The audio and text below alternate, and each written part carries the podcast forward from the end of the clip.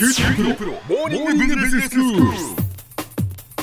今日の講師は九州大学ビジネススクールで企業倫理リスクマネジメントがご専門の平野拓先生です。よろしくお願いします。よろしくお願いします。先生今日はどういうお話でしょうか？はい、えー、と本日は近年話題になってきた ESG 投資について解説していきたいと思います。はい、ところであの小浜さん、株式投資をもし自分がするならば、え。企業のどんな情報が知りたいですか？うんまだしたことがないので。でももし自分がそのじゃあ投資をするってなったら、やっぱり企業がじゃあ売り上げがどのくらいかとか、あはいはい。その利益がどのくらい出てるのかとか、はまあ成長が見込めるのかなとか、はい。は いまあそういうことをいろいろと調べるだろうなと思います。そうですよね、ええ。まあ、一般的な投資ではそのようにやっぱ企業がどんだけ儲けてるか、まあ、利益率とかですね売上高なんか、まあ、一般的にこういうのを財務情報っていうんですが、ええ。これらを見ることが非常に多いというふうに考えられます、ええ。ただしですね最近の投資ではこういう財務情報だけではなくて、うん。企業の社会貢献の実態や環境への取り組みもかなり見るようになってきた。うん。そこが今日の実は ESG 投資の、えー、取っかかりになります。あそうなんですか、はい。ESG 投資のこの ESG って何なんですあかはい。ESG とはですね環境の E ですね。エンバイロメントの環境の E と、えーソーシャル社会の頭文字の S と、あとガバナンス。これ簡単に言うとですね、えっと企業の健全な育成、組織運営みたいなものを言うんですが、このガバナンスの G の頭文字を取って ESG として、うん。えー環境、社会、ガバナンスの、まあ、3要素の総称として、えー捉えられると思います。はい、で、ESG 投資ではですね、企業の財務情報だけではなく、うんはい。この企業の環境に対する取り組みやうん。社会貢献活動の実態そして健全な組織運営をしているかどうかという情報を投資判断の根拠として用いる投資指標になります。うーんということは先生今までの投資と、はい、まあ、株を買う株式投資するええということは一緒なわけですね。はい、変わりませんその点は企業のどこを見るかという点が少し違います。うーん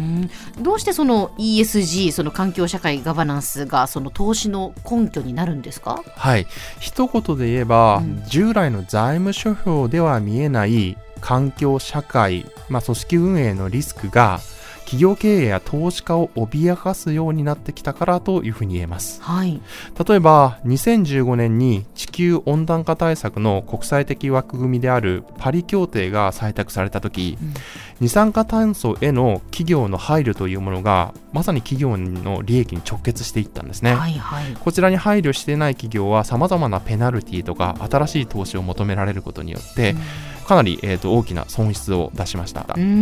また近年日本の製造業で行われた、まあ、データ改ざん等の不祥事の問題はですね、財務諸表にはこのようなデータ改ざんをしているかどうかなんていうのは現れないんですが、はいはい。これが一度明るみに出た時企業は大きな損失を、えー出すとともにこれは投資家にとっても非常に損失となりました。そうですよね、はい。まあ、このような理由から ESG の観点から投資先を判断するということがええ企業の株主である機関投資家の間で現在急速に広がってきているというわけなんですね。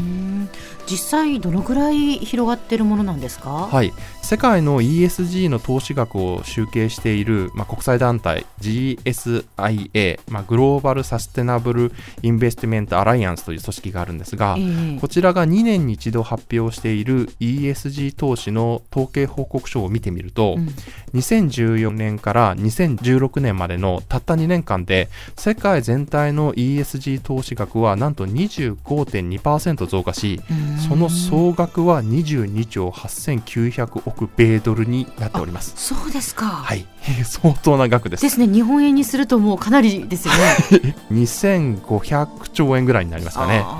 ええ。で年平均でも11.9%ぐらいの成長をしているのでこれはかなり危機棒が拡大していると言えるでしょう。はい。また2018年にヨーロッパの研究者によって発表された研究によれば主流な投資家のおよそ82%が投資の意思決定においてこのような ESG の情報を考慮していると答えています。そしてここで注目すべき点は ESG を考慮する理由としてその半分以上がこれら ESG の情報が投資の実質的な成果に影響するからと答えている点です、うんやっぱり影響するんですね。はい、これまで企業の社会的貢献や環境配慮などの取り組みを投資判断として用いてきた投資はいくつかあったんですが、うん。それらは基本的に企業の倫理的な行動を促進させるなど倫理的な理由から投資がなされていることが多かったんですね。ええ。ただし ESG 投資への主なモチベーションは投資成果つまり実質的な利益であり、うんこれはいかに現代企業にとって環境や社会そして健全な組織育成が企業成長にとって重要になってきたかということを示していると考えられますそうですね。これまで環境社会の取り組みは企業の慈善的な活動として捉えられ企業の成長や収益とは、まあ、ある意味切り離されたと考えられてきた現状を考えるとこれは大変に大きな変化と言えるのではないでしょうかそうですね。環境とか社会への取り組みというのがきちんとその利益につながっていく、はいっていうことなんですよね。でまあ、じゃあ世界的にはその年々拡大している ESG 投資ということなんですが、はい。日本ではどうなんでしょうか？はい、日本でも2014年以降 ESG 投資の基盤整備が大変進みました、うん。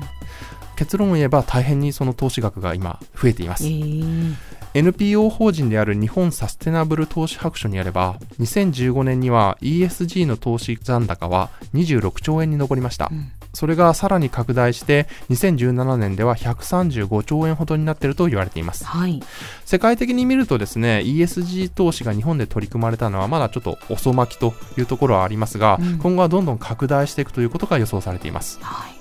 先生この ESG 投資、はい。個人でもできるものなんですか？はいできます。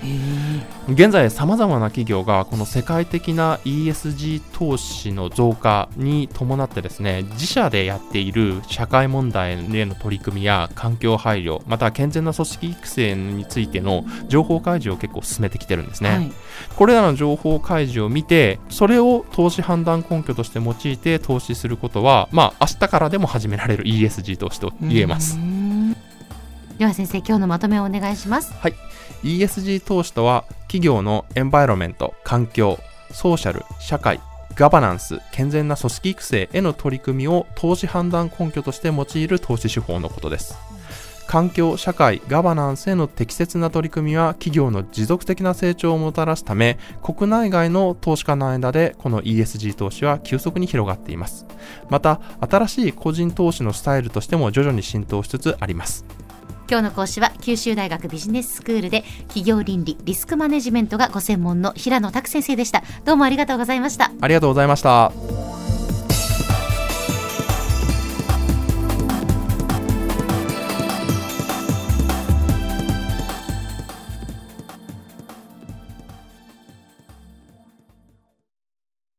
QT プロは通信ネットワーク、セキュリティ、クラウドなど QT ネットがお届けする ICT サービスです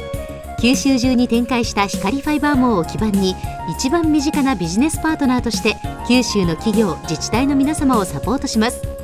詳しくは QT プロで検索を。